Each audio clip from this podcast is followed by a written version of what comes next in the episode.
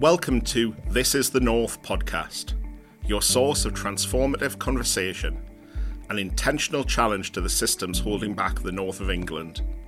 Hosted by Alison Dunn, an award winning charity chief executive and former solicitor. This podcast is supported by Society Matters Community Interest Company and is dedicated to curating and sharing knowledge, powering the change we need for a more equal and inclusive society. This is a podcast about disparities in opportunity and outcomes between the North and the South. Currently, the North East continues to be the region with the highest rate of suicide in the United Kingdom.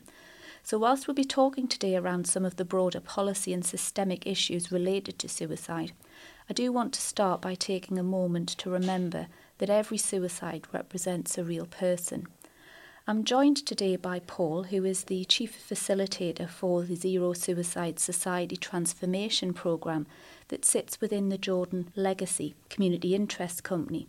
Now, Paul, I've heard you say many times before two phrases which absolutely have resonated with me. The first is that everyone is a priority to someone. And the second is that suicide is a means of death, not a cause of death. Now, both of those I found to be really profound, and I just wondered if you could start by talking a little bit about those things, and in particular, how the Jordan legacy is using those things to pursue this agenda. Yeah, well, it's really pertinent when we talk about everyone being a priority for someone, and what you've just said there about the Northeast having twice the suicide rate of, of London, it sounds logical to say let's focus on the northeast. Let's put more resources into the northeast. And as someone from the northeast i might have argued that myself many times especially when i was living in london and moved back to the northeast. But there's a fundamental problem that we've discovered in our research and we call it the priority trap where government has this scarcity mentality where every conversation and every policy and every initiative starts on the assumption that there's very scarce resources, you can't do everything, you have to set priorities. So every conversation starts with a priority. And it almost becomes like a, a competition for who's going to win. And when it comes to something like suicide prevention, obviously having a competition with winners and losers is not a very nice place to be. And so you might get some people when they're putting the National Suicide Prevention Strategy together, and that's just come out on the 11th September, saying, well, let's make the Northeast a priority because it's got twice the suicide rates. Uh, logically, that follows. And of course, you might get somebody coming along with a levelling up agenda or something like that to say, yeah, let's let's focus on the Northeast. But the problem for that is that somebody's going to lose out somewhere because of this mentality. You can't do it all, and therefore you have to prioritize what we've tried to do is come up with a, a model and a framework and approach where we coordinate a whole series of micro activities and policies and plans and we work collaboratively and we don't fight with each other we don't compete with each other and we end up in a situation where everybody is a priority for someone. So just take young and old for example. I mean there are organizations out there like papyrus that specialize in looking at younger people and the needs of younger people and there are organizations like age uk specialising in looking at the needs of older people. Now, we don't need to tell Papyrus to look at older people or tell UK to look at younger people. They do what they do naturally. But how do we link them together? Maybe look at the needs of young people in terms of their parents and grandparents, for example, and sit down together and say, look, how do we make sure everyone is a priority for someone? So that's that's that first one. The other one, in terms of suicide being a means of death and not a cause of death. I mean, I discovered this myself when I really got deep into this subject. That it's in the ONS official statistics as a cause of death because that's the language the statisticians use. So it's registered as a cause of death. But in reality, it's not. It is a means of death. The causes are many and diverse and multiple factors. So someone who takes their own life has usually had a series of issues. It could be mental health problems or mental illness, it could be financial issues, it could be relationship breakdown, it could be gambling addiction. I mean, it could be chronic physical ill health, it could be all sorts of factors. And this combination of factors comes together to put somebody into a suicidal crisis and then they take their own lives by whatever specific means they choose. So we've got to dig deeper to find the causes and address the causes. And we'll certainly come back to that. But before we do, Evelina, thank you so much for joining us today. So, you're a behavioural neuroscientist and a well-being strategy consultant. How did you come to be involved in suicide prevention, in particular to connect with the Jordan legacy? Hi, Alison. Pleasure to be here today. For me, I'm originally from Lithuania, and as you already probably know, Lithuania has one of the highest suicide rates in the world and the highest in Europe, which is more than double of, of the average. And to me, when I moved from Lithuania to UK, my work was really shaped by this inquiry of what makes the difference between those different countries, different societies, different cultures, and what makes the difference on individual level if you place few people into the same challenging circumstances. One of them can grow and thrive with some of those challenges and become stronger and better, and others really struggle so for me, I ended up volunteering for a charity called Maytree that works uh, with suicidal people, and a lot of my work is shaped by this research to understand the relationship between the context in which individuals operate and their individual health and well-being. And through that work, our paths with uh, Jordan Legacy and, and Paul and, and Steve quite often so, Paul, can you tell us a little bit about how the Jordan legacy was established? Because there's a history to that, isn't there, which is long and very interesting. Yeah, Steve Phillips set up the Jordan legacy after losing his son Jordan to suicide in December 2019. And Steve does lots of talks about uh, what happened with himself, with Jordan, uh, in the aftermath. He's actually in Gibraltar at the moment doing talks to schools and businesses and a whole range of organizations. And so the Jordan legacy was set up. What often happens when, in this case, fathers lose their sons to suicide, you know, it's like, we must do something, we must do something. We'll set up the Jordan legacy, we're going to do something. And then you try and work out what that thing is, you know, in the sort of grief and the pain that you're in. You want to do something about this and you want to stop other families going through this same thing. So Steve and I, I was working as a consultant, as a coach, as a counsellor. Steve and I got together and started working together. And over the past three years, we've kind of always stuck to our primary purpose of how do we get the suicide numbers down? How do we get them on a downward trend towards zero?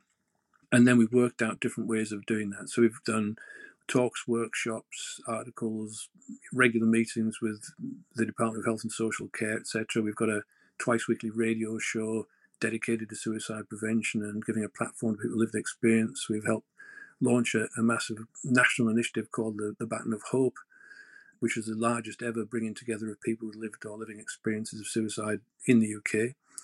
And then in January 2023, we decided to do a massive action research project to look at everybody's views, anybody who's working in suicide prevention, anybody who's lived or living experiences of suicide, anybody who just feels they've got some views to add, including people who are transformational change and systems change specialists who might never have looked at suicide before. And they've all told us what they think will get the numbers down. And we've packaged that into our Zero Suicide Society report and our model and transformation framework. And we've also launched a petition to get the changes that we need at, uh, at government, parliamentary, legal, regulatory level. And often, when we're talking about suicide and getting those numbers down, people will say, well, suicides sit at about six and a half thousand a year, and actually they haven't gone up, they're staying steady. And they'll actually use that statistic as a measure of success while it's not getting worse. Is that good enough? Uh, it's not good enough, no. And it's part of understanding the dynamics of how things work and how change works or doesn't work, how politics works, or some would say doesn't work. And we've had situations with people who've been working in suicide prevention for many years who will say that the numbers are relatively low compared to historic levels going back to the early 1980s, for example, when I first lost someone to suicide.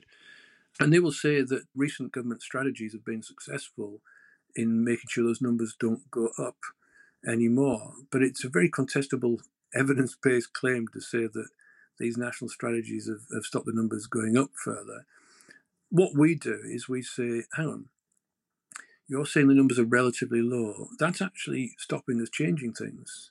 You're telling us there isn't a problem to be solved here. So you're actually causing a problem there. And also, when there was a debate in Parliament recently after another petition by another group of people lived experience, the Learn Network, which is lived experience action right now, they had an MP standing up in their debate saying the numbers of suicides are reassuringly low.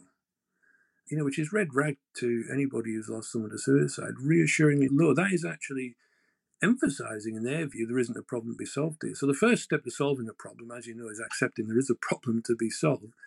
So what we say is these numbers are unacceptably high. We go the opposite. They're also needlessly high because if you ask anybody who works in the field of suicide prevention, they will tell you that most suicides are preventable. So if most suicides are preventable, we should be trying to prevent more suicides and just do the maths. isn't that a 50% reduction we should be aiming for at least? Evelina, as a behavioural neuroscientist, I'm guessing that you have a view about phrases like reassuringly low?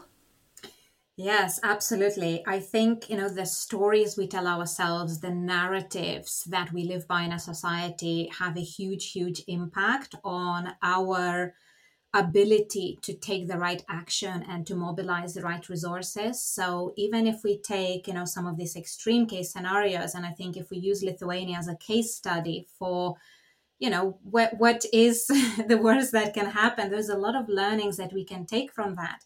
And the language that is being used and that is very, very important. There is also a lot of research that shows how different language that we use shape our mentality in terms of our belief systems about what we are able to achieve. So there are links again with male suicide, for example, those individuals who identify more with kind of tough masculinity traits there are links with higher levels of suicidal risks uh, to those individuals because they are less likely to reach out for support because they are not asking for the right resources because they don't want to see themselves as as weak in a way. So the language we use is really really crucial on that. And language is important isn't it paul? Because it wasn't that long ago that suicide was considered a criminal offence yeah, 1961, the law was changed, and yeah, before then it was a criminal offence. But it's taken a long, long time to get into the mainstream of getting people out of the language they used back then. So, you, yes, you still hear people saying commit suicide, and commit harks back to those days when it was a crime. You commit murder, you commit suicide. But it's not a crime, it's not a sin in this country. It shouldn't be regarded as a crime, it shouldn't be regarded as a sin because we're trying to take all the, the stigma away. And the language is incredibly important because if you're trying to open up a conversation and encourage people into a conversation, and part of the solution to suicide is opening up that conversation and having the right kind of conversation, then getting your language right obviously is very, very important. One thing which really surprised me was that there's a significant number of people who die by suicide who are not involved in any mental health service at all. Evelina, is that your experience?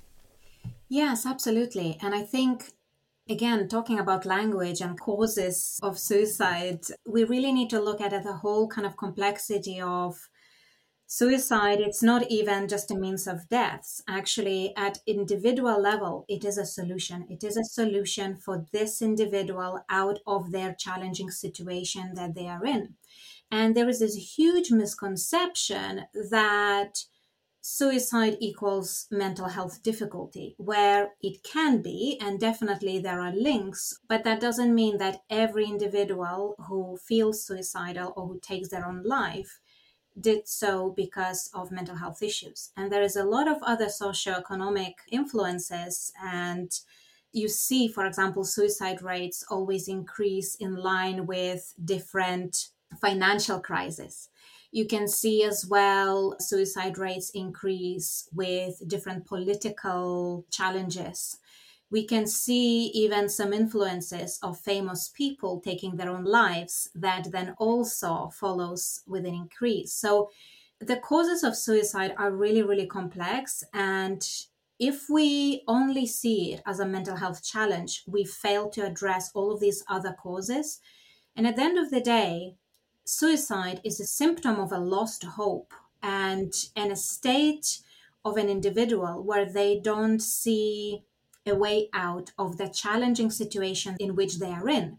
And again, those causes can come from any of those different levels, right? So there is a psychological, economic, and social.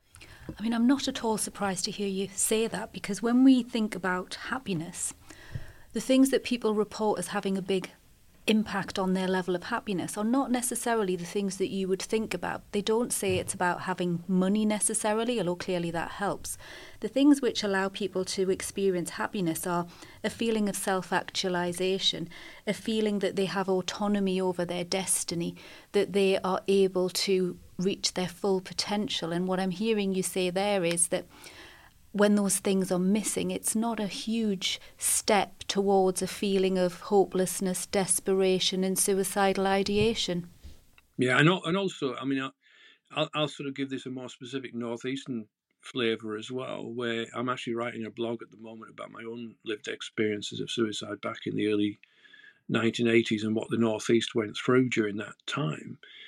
And I talk a lot about how I knew so many big, strong, hard, resilient men who felt they could cope with just about anything and had demonstrated they could cope with just about anything. But then, you know, the factories shut down, the foundries shut down, the steelworks shut down, the shipyards shut down, the apprenticeships went.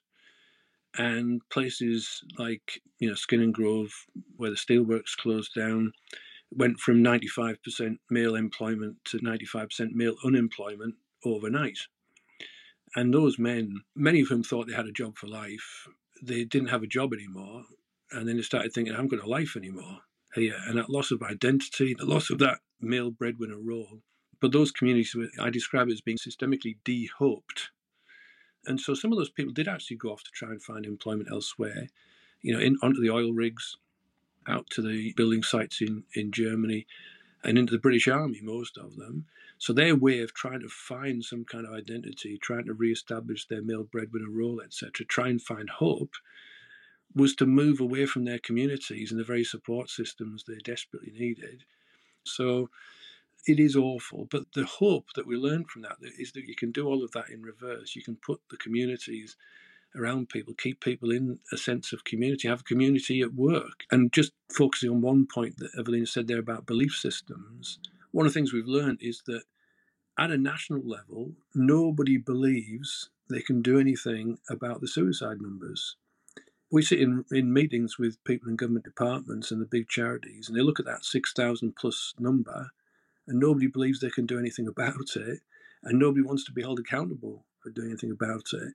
But if you go down to a local level, go down to a micro level, go to Newcastle, go to a school, go to a hospital, go to an individual employer and ask them what their target is for reducing suicides or what their target is for the number of suicide deaths, be provocative.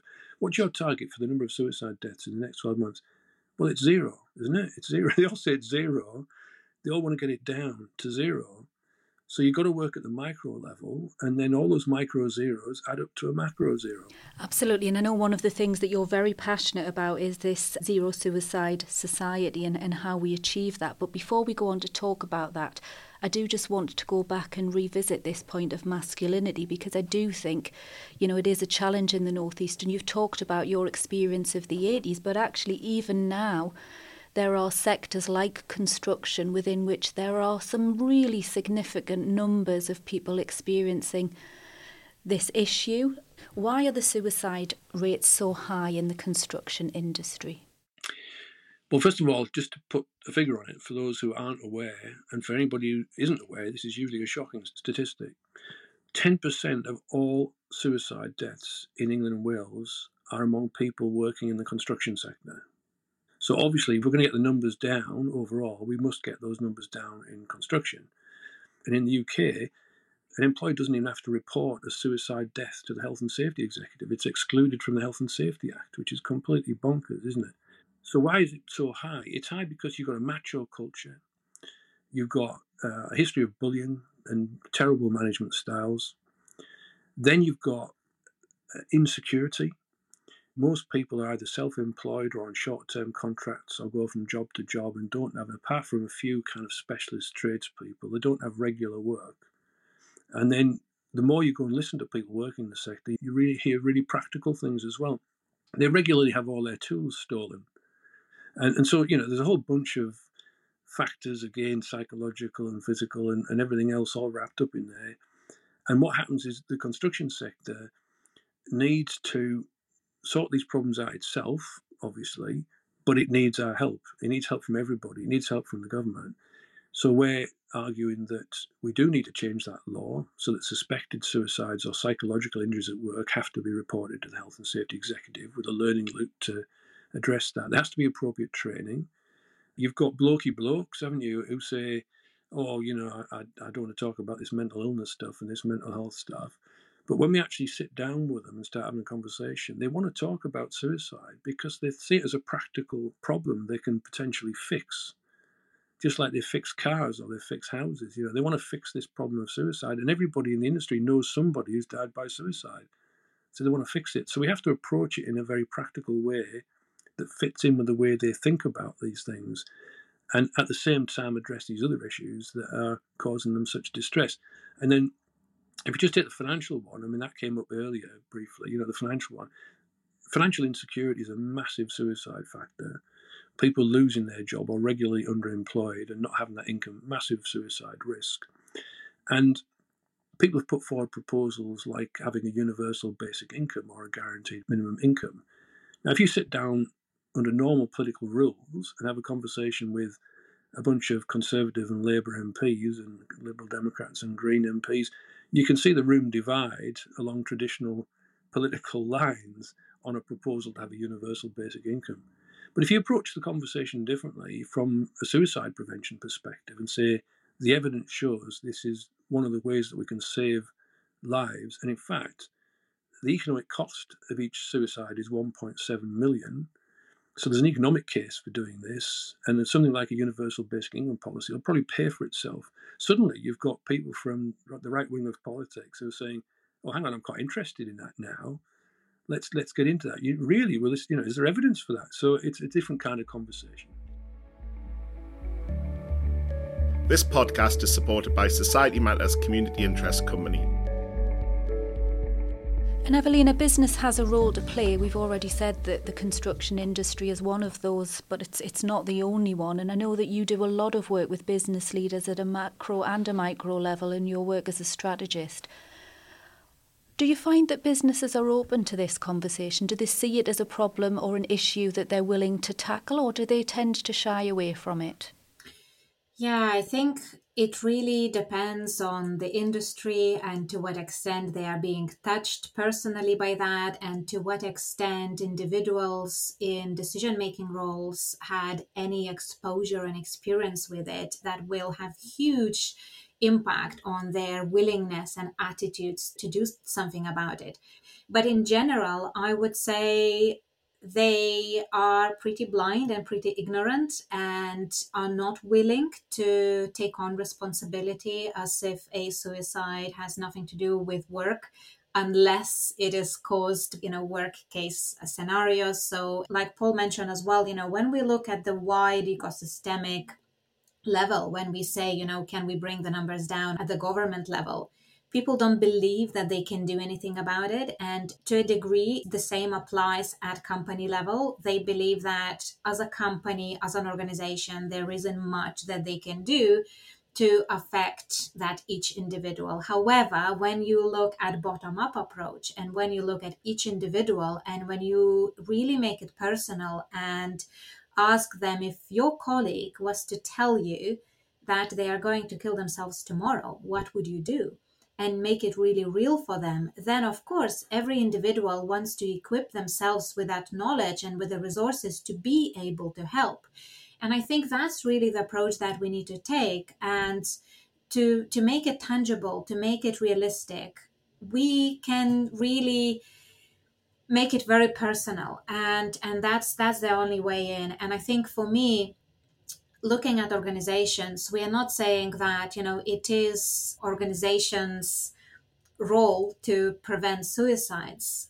We are saying that it is organizations' role to create psychological safety, to provide access to support, to give that level of education so that you know how to equip yourself and how to support your colleagues and your loved ones in the crisis situations and in a way kind of like compensate maybe a little bit what our education fails to do right? If we are not educating our children with you know knowledge tools resources self-awareness to understand our emotions confidence to be able to talk about it we bring all of those attitudes to workplace and it creates these toxic working conditions when we don't really understand the impact of our own behavior and our own leadership style on the people that we lead and yeah it's definitely i would say it is a role of organizations to undo that damage by equipping people with knowledge, with awareness, and with some of the practical tools to help and to provide support. And if we present it as a individual level solution, then it is possible and doable. But when we are looking at, you know, the leadership is responsible for company's culture and for making sure that people are happy and safe, then it is a huge burden of responsibility, right? and therefore how we present some of those solutions and how we engage in those conversations as someone who have access to tools and resources and interventions it's really really crucial that that language again going back to the narratives and the language uh, that shapes that entire ecosystem is really really crucial and it is true isn't it that sometimes as, as humans we need a personal experience to galvanize us in my own role, um, I have recently very closely come up against this, where I witnessed a suicide, um, someone who died by suicide. And as a business leader, the first thing I did was go back to my organisation and ask for a report on all of the things that we were doing to support our people so that I can have a review of that and think about how we can do more. But actually, in isolation, that impact is going to be really small. I need to be joining up, you know, we need to be joining up. And the government's just recently launched its suicide prevention strategy, in which it talks in detail about the need for this not just to be a health issue, which is where it tends to sit, but to be everybody's business, including business leaders. What's your view on that, Paul? How does that sit alongside your views around the sort of the zero suicide society? Do the two sit in parallel? Are they opposed? Um, well, there's obviously a lot to unpack there, but before the government's new suicide prevention strategy came out, Steve and I at the Jordan Legacy were writing up reports and giving talks about the way the system works. And we were pointing out that these national strategies do tend to be this competition for priorities with the winners and losers. And every five years they get together and bring in all their data and evidence and say, you know, at this point in time, who are the priorities? Well, yeah, we'll we'll prioritise middle-aged men. That's a common one. Middle-aged men have the highest suicide rates, so we'll prioritise them. So they go into a box over there, and then we've got high suicide rates amongst you know the LGBT plus community. So we'll try and do something over there. So you have this kind of patchwork quilt approach, and they think it makes sense, and it did years ago. when the suicide rates were even higher, you know, 70s and, and early 80s, for instance, there were some targeted interventions which did actually bring the numbers down. But the, that doesn't work anymore and it's too complex. And when you start to look at it, you've got to take this systems approach. And you start by looking at individual suicides exactly as you did there. You look at individual suicide, well, how did that happen? Uh, what could we have potentially done to prevent that? and then you sit down and have an action learning process and you say right okay what changes can we make and you can think in terms of suicide being a practical act as well so there's a series of steps with an outcome and unfortunately the outcome is a death but there's a series of steps leading up to it very few people take their lives impulsively they have suicidal thoughts they have periods of distress they ruminate they think about how they might take their life they think about methods and means they make plans, they often act out those plans out and rehearse. And so there's a whole series of things you can do to get a different outcome. And just like we would in any other aspect of business, you know, we'd say, well, let's change the inputs to get a different output or change the processes and redesign our systems and so on. So when we came to doing our reports, which came out on the 11th of July, and the government's new strategy, by the way, came out on the 11th of September, but when our report came out on the 11th of July, after more than six months of intensive study of all of this, one of the things we built in our model was that, first of all, the foundation stone is learning from people with lived experience. So people who have lost someone to suicide or someone who've made a suicide attempt, etc we learn from them because they have the real information and the real insights to help us solve this problem. And then on top of that foundation stone, we have two keystones. one of which we talked about earlier, everyone being a priority for someone. The other is what we call continuous systemic action learning. At the moment, what you'll find is that coroners have inquests and they produce a report which lists some of the reasons why that person died and a list of some of the things that could be done to stop other people dying in those same circumstances. And they produce what's called prevention of future deaths reports, and they get filed away. But that's it, they get filed away. Uh, different areas of the country have three year audits which produce these kinds of reports, and they get filed away as well. They don't go into a system of learning and change to actually prevent future deaths rather than somebody filing a prevention of future deaths report. So that's at the heart of our model to get to a zero suicide society that you do have that continuous systemic action learning. And we've suggested that there should be a national suicide prevention office and there should be statutory local partnerships and they should share data between them, which needs new legislation to achieve that. And that there should be things like suicide prevention impact assessments before any new policy is brought in or any new legislation. Now, just coming on to the suicide prevention strategy, that came out on the 11th of September. Uh, it was a year late, so it should have come out in September 2022. Then, when it came out, once again, it's a whole mishmash of initiatives and actions and suggested actions. Uh, very low ambition, no reduction target, no new resources, in fact, less resources. And it sets these priorities again. So this year, they've announced a new priority autistic people are a new priority because evidence is emerging that uh, potentially up to 10% of all suicides are autistic people. And then somebody said, Oh, there's a high suicide rate amongst new mothers, pregnant women and new mothers. Oh, right, we better have a look at that one then. So it's like, again, it's like it's competition. And the gambling lobby of people who've lost those to suicides have been very effective at advocating for change within gambling legislation and so on. So they've got a seat at the table. So that's great. But then what about the others who aren't so well organised and haven't got such good data and haven't been able to argue their case? They've missed out for another five years. So we're not impressed with that government suicide prevention strategy. We don't think it'll get the numbers down. And I'll just give you one more example why. All the evidence around the world suggests that you will never get a true cross government, cross department strategy if that comes out of one department. Right? It never happens. Now, guess what? We have it Department of Health and Social Care runs that whole process and manages that whole process, determining that strategy and monitoring that strategy. And so it's not going to be a cross government strategy. And guess what? If you're running your suicide prevention strategy out of the health department, it's still a health strategy. It's still primarily a health strategy with a few add ons. So it's got to be truly cross government. We're suggesting a National Suicide Prevention Office, which goes across all the departments, or even an arm's length government agency that is responsible for suicide prevention. Evelina, I can see that you're very keen to come in on that. Yeah, I couldn't agree more. And I just wanted to share some equivalence between that strategy at national level to how it is approached in organizations because it's in exactly the same way. We are seeing, you know, mental health issues, suicides, us, you know, this is separate challenge that has to be led by you know your well-being lead your mental health ambassador your hr person whoever that is given that responsibility.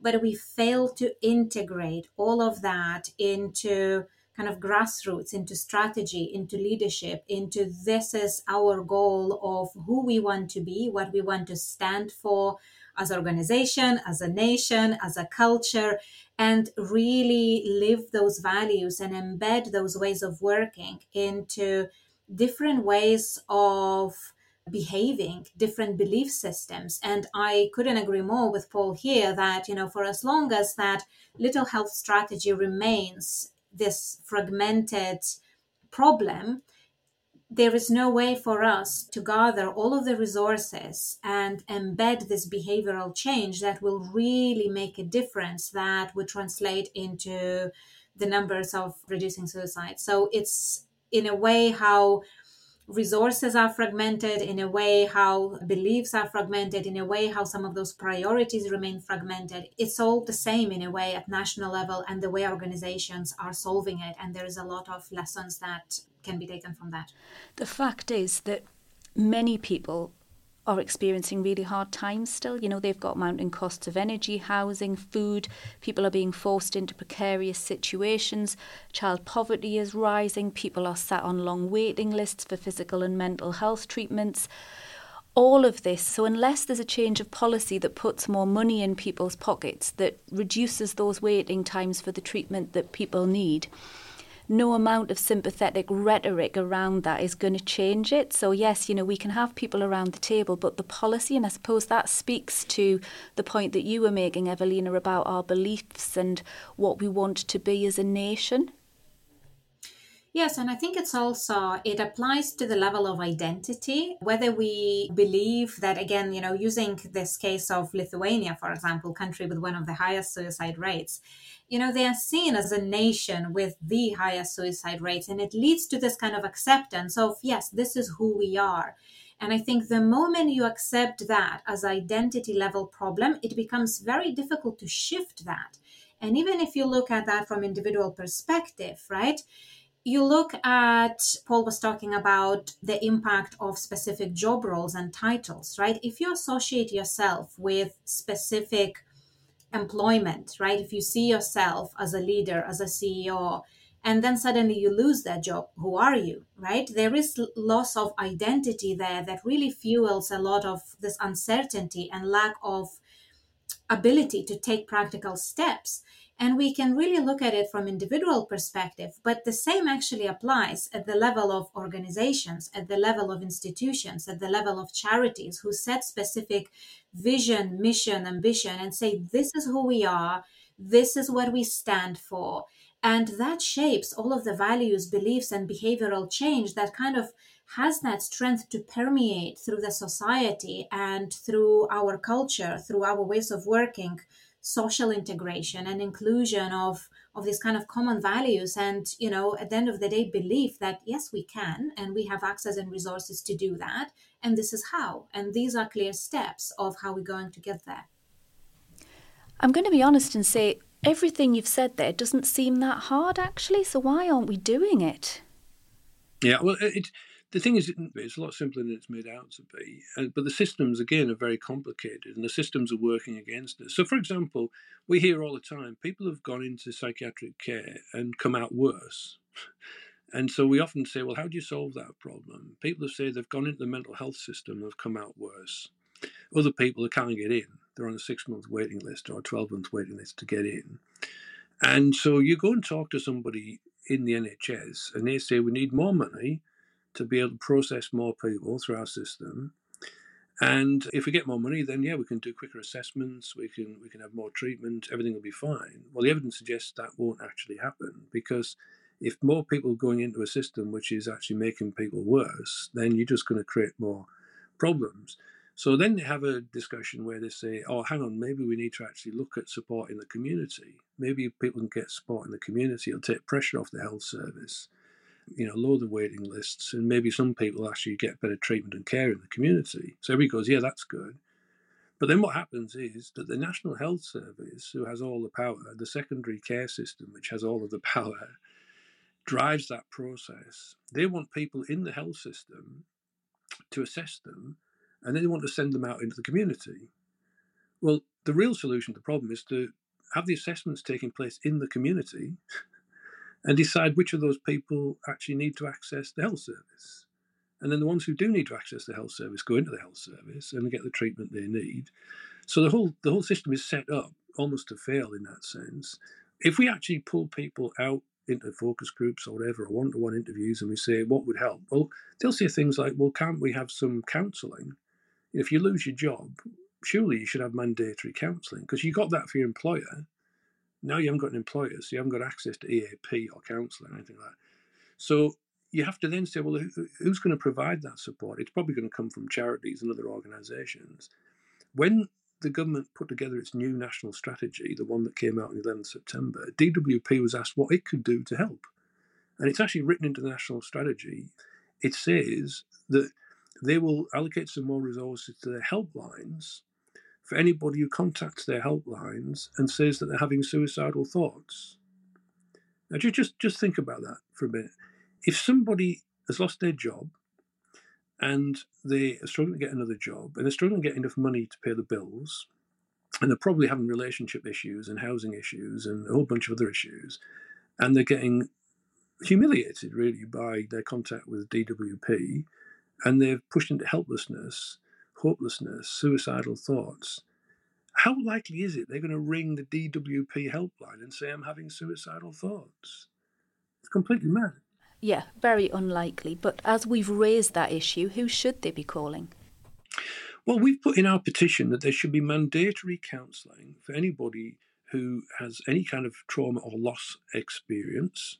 The government says that there should be counselling for people who've had a suicide bereavement, but that's about the extent of it. What about all sorts of other forms of bereavement? What about all other forms of loss experience? And especially somebody who's lost a job.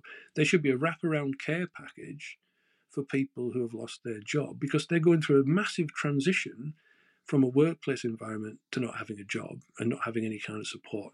Now, who, who precisely provides that support? It's probably going to be a mixture of, of local authority support, public health, charities, community organisations, people who provide safe spaces, peer support, etc. But there should be a statutory package of support for anybody losing their job. Uh, having heard all of that, it seems to me that a zero suicide society might be viewed by some as a bit of a utopia considering where we are right now. Yeah, absolutely. And we started this process back in January 2023 by recognizing that people might say it's utopian or an unrealistic dream. We also put out there a conversation, we started a conversation about the term zero suicide, which often gets pushed back. It came out of a zero suicide in healthcare initiative, which started in Detroit in the year 2000, where at the Henry Ford Health System, they managed to get the number of suicides down by 75% in four years. And they actually managed to get down from 600 suicides per year to zero deaths in 2009. So obviously, we all went off to Detroit to have a look at what they were doing to achieve this and very simple things. Continuous systemic action learning was built into all of their systems and engaging staff around solutions. And also, they learned from the training packages and all the training at Lifeline and Samaritans everybody does. Ask direct questions. Ask people. Don't mess about. Don't use euphemisms. Are you having suicidal thoughts? Are you making a plan to end your life? You've got to ask those questions or you never find out and you can never save somebody's life. They started asking those questions in psychiatric care as soon as they felt there was any kind of risk. And then, when they did their learning loop process, somebody said, Well, that's a bit late in the process, isn't it? And that's waiting until a professional has decided there's a risk. Why don't we just do it as a standard question when people go into psychiatric care? So they started doing that. The numbers were coming down, they're coming down, they're coming down. Somebody eventually said, why don't we just ask it as a standard question when somebody comes into A&E? And that's what they did, and that's how they got the numbers down. So we're trying to learn from that. So zero suicide is a philosophy and a framework and a proven evidence-based framework for reducing suicides. So we then defined a zero suicide society in January 2023 as a society that is willing and able to do all it can to prevent all preventable suicides. And then what we did in our research was just asked everybody, including people in the health service, in schools, in businesses, we said, how do you think practically we can get the numbers down? Everything was based around practical actions and things that we can all do within this system of action learning. And through that, we mapped out what we call the desired state, not utopian dream, a practically achievable future desired state, and then listed all the actions that will get us there. And then we categorized them into actions we can all take, like everybody could be trained. At the moment, you've got about 5% of the population who are trained in basic suicide prevention, even though there's a 20 minute online free course that anybody can do via the Zero Suicide Alliance, right? So you can just go to the zerosuicidealliance.com uh, site, go to training, there's a gateway training package, 20 minutes, evidence based, experience informed, NHS endorsed, two and a half million people already taken it. But we need everybody to take it. it should be mandatory. So everybody can do it on an individual level, take the training, have a conversation. Then you can look at workplaces, as we talked about, you can look at all sorts of different levels, but you've also got to look at the government level and parliamentary level and legal and regulatory framework level. And just one final thing when we started this process of talking about mandatory training, there is a bill going through Parliament at the moment for mandatory training. But when we actually started this process, we were thinking about kind of like allied health professionals or people on the fringes, and people were telling us, well, no, GPs don't have mandatory suicide prevention training. They have, they have training in CPR, and we say to them, how often do you use that? Well, last time we used it was about 12 years ago. What about suicide? When was the last time somebody came into surgery and said they were feeling suicidal? Or last week?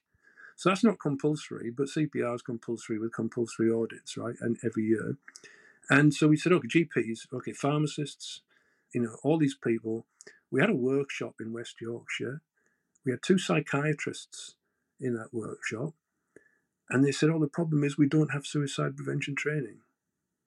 The psychiatrists don't get suicide prevention training. Well, there's a system gone wrong, isn't it? I mean, I find that astonishing. But even if we take the professionals out of it, it is very hard to have a conversation about this type of thing, isn't Evelina? I mean, as a behavioural scientist, what's your advice? How, how do you start a conversation with somebody? Yeah, well, I think, you know, if we think that those conversations are hard, if we believe that they are hard, then we are less willing to start those conversations in the first place, right? So I think we really need to start with that shift in mentality that you don't have to be, you know, trained, qualified professional to be able to help someone and to save lives. So I think that's, you know, that's the number one thing that we really need to promote in our society. The second thing is really building on what Paul said is making sure that you know first responders and people who have this emergency contact with other individuals have that as a compulsory training with a way to refer them to, to specialist support options and know what to do. And when we look at the public level, at the society level, making sure that every individual knows how to have those basic conversations, how to listen safely, working for many years in my private therapeutic practice i actually specialize working with people who have been let down by you know medical system people who have been you know on antidepressants since 1993 people have multiple labels and diagnoses people who have psychosomatic illnesses and they believe that they just can't be helped because their struggles are uh, emotional or of a traumatic nature. And they're being turned down because you know nobody can help them realizing that we all have a capacity to support people like that, to have the right conversations. And we keep saying, let's talk about mental health, but actually, we don't know how to listen. And that's where we need to start. We really need to know how to hear other individuals sharing their vulnerable experiences and how to hold a safe space for them. Because the common response when somebody says, Oh, I don't want to live, people want to fix things for them so they start to jumping into conclusions of oh you should do this and you should do that which is again for somebody who feels that they are in a hopeless position and they can't do anything now it makes them even more vulnerable. Now the other thing as well we start highlighting some other things of yeah but you know you have amazing job and you have money and you have family so how can you feel this way? So there is this kind of guilt tripping. So now, instead of person feeling bad, now there is also additional layer of them feeling bad about feeling bad, which makes them more reluctant to talk about it and ask for help, right? So I think that's what we need to start with, with our education, with our conversations, to say we all can help. And the biggest help that we can give is the quality of our attention and really hold that safe space that what you're experiencing and what you're going through is normal. You have a right to those feelings and help them to unpack their own experience to see when you are feeling this way. You know, what are specific triggers? What are resources that are available to you? What have you tried? What you haven't tried? Have you thought of X? And really inspiring that little step of belief in the individual that they can take action themselves and we all can have those conversations. So i think it really it goes back to learning how to listen honestly and being able to hold a safe space to other individuals to be heard. And most of the time people say but well you know what is the first thing that i say if somebody shares with me that they are struggling? The biggest most humble thing you can do is to thank them Thank them that they have chosen you to confide in you.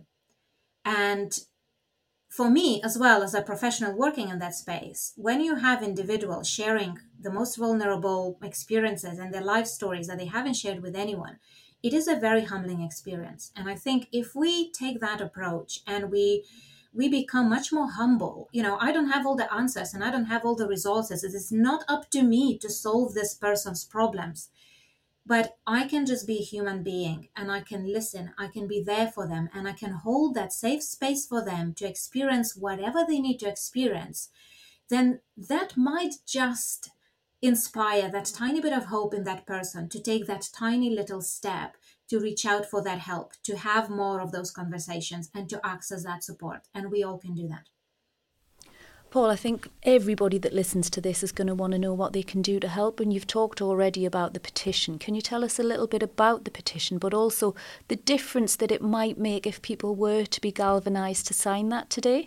Yeah, and I'll just mention, uh, just reiterate the training as well. You, we can all do something at the individual level. So the petition is for the systemic level, the policy level. But that training is all important. That Zero Suicide Alliance training is that gateway, 20 minutes. But there are all sorts of other brilliant courses ASIST training, suicide first aid, mental health first aid. These are all accredited courses that people can take for a day or two days. So please take the training because if you say to people, have a conversation, they go, How, how do I do that? Yeah, I haven't got the skills to do that. I haven't got the confidence to do that. Honestly, one or two days training on these courses, and you'll feel, right, I can go out. And our research actually shows this, you know, the confidence levels go from you know, like 40% up to 80% just by somebody taking a one day training course. Confidence to start the conversation and confidence to continue that conversation. So the petition is specifically for the other stuff that is outside our individual control. What we did is we went through all of the practical actions that people had taught, and we interviewed Samaritans and Papyrus and all the national charities. We interviewed the Three Dads Walking and all these great campaigners and fundraisers. And so we took these practical actions that we need legal changes, regulatory changes, national policy changes, and we listed them. Things in there that I've mentioned, like the suicide prevention impact assessments. I mean, we have impact assessments for other things in Parliament, like environmental sustainability. Before a new piece of legislation goes through or a policy review, it's tested for its impact on the environment. Well, test it for its impact on keeping people alive, you know, would be a good thing to do, wouldn't it? Or harming people and potentially, you know, going the opposite direction. And actually, there's an excellent webinar on the Jordan Legacy website about designing out in public spaces the opportunity for suicide. And if anybody is interested in that, I would absolutely recommend that you go and seek that out. So, I think that we've come to the end of our conversation today. Thank you very, very much indeed for your contributions. But before you go, I'd just like to ask you what is the one thing that we can do on Monday as individuals that will make the biggest difference? Evelina. I think to educate ourselves about how would I support myself and my loved ones if that happens because there are so many individuals who wait till crisis really hits them and affects them personally until they take action. And if each of us take that responsibility and to say, am I equipped with the right knowledge, with the right tools and confidence to have those conversations and the right support, we could make a tremendous difference. So seek out some of that knowledge and support for yourself before it's too late. Thank you. Paul? And I would also go down the obvious route of training and personal development and emphasize that this isn't just learning about suicide, this is essential life skills. It's learning how to have a conversation about anything. It's learning how to help people. It's learning how to point people to where they can get help. These are really basic life skills. And people who come on these suicide prevention training courses say, wow, it's me. I've never really thought of it like that before. This is helping us to have conversations. And Steve and I started doing these workshops for businesses and senior leaders of businesses and partners of law firms and so on. And they're all really uncomfortable talking about suicide. So we repackaged the course as having difficult conversations. And everybody wanted that course because they said, Yeah, I have difficult conversations every day. So what we do is we, we've got three parts to it. The first part is asking them what their difficult conversations are. So they talk about, you know, performance appraisals and they talk about, you know, redundancy and all these other things that are difficult conversations. Telling somebody they've got a personal hygiene problem, that's a good one. You know, so these are difficult conversations. And then the middle part, I interview Steve about losing his son Jordan and his experience and all the difficult conversations he had to have then, the conversations he wished he'd had with Jordan, the conversations he has now that he's got the training. and the skills and the confidence to have that conversation. And then the third part is us all reflecting on all of that. And at the very end, we give them a guide to having conversations. And the very last thing we say in the guide is if you follow all of this and practice all of this, you know what? You don't have any difficult conversations anymore because you've learned how to make these not difficult conversations. Well, I, for one, shall be doing that very thing come Monday. So thank you both very much indeed for your time today. Thank you. This podcast is hosted by Alison Dunn, an award winning charity chief executive and former solicitor. In this episode, we heard from Evelina Dzimanaviciute is a behavioural neuroscientist researching the impact of our environment on individual well-being and mental health. In her private therapy and coaching practice, Evelina specialises in affective disorders, psychosomatic illnesses, and trauma. Paul Vittles is the chief facilitator of the Zero Suicide Society Transformation Project with the Jordan Legacy. He is part of one of the great transformational change challenges of our time, reducing the UK suicide numbers from the level of 6,000 plus preventable deaths where it's been for the past 15 years towards zero.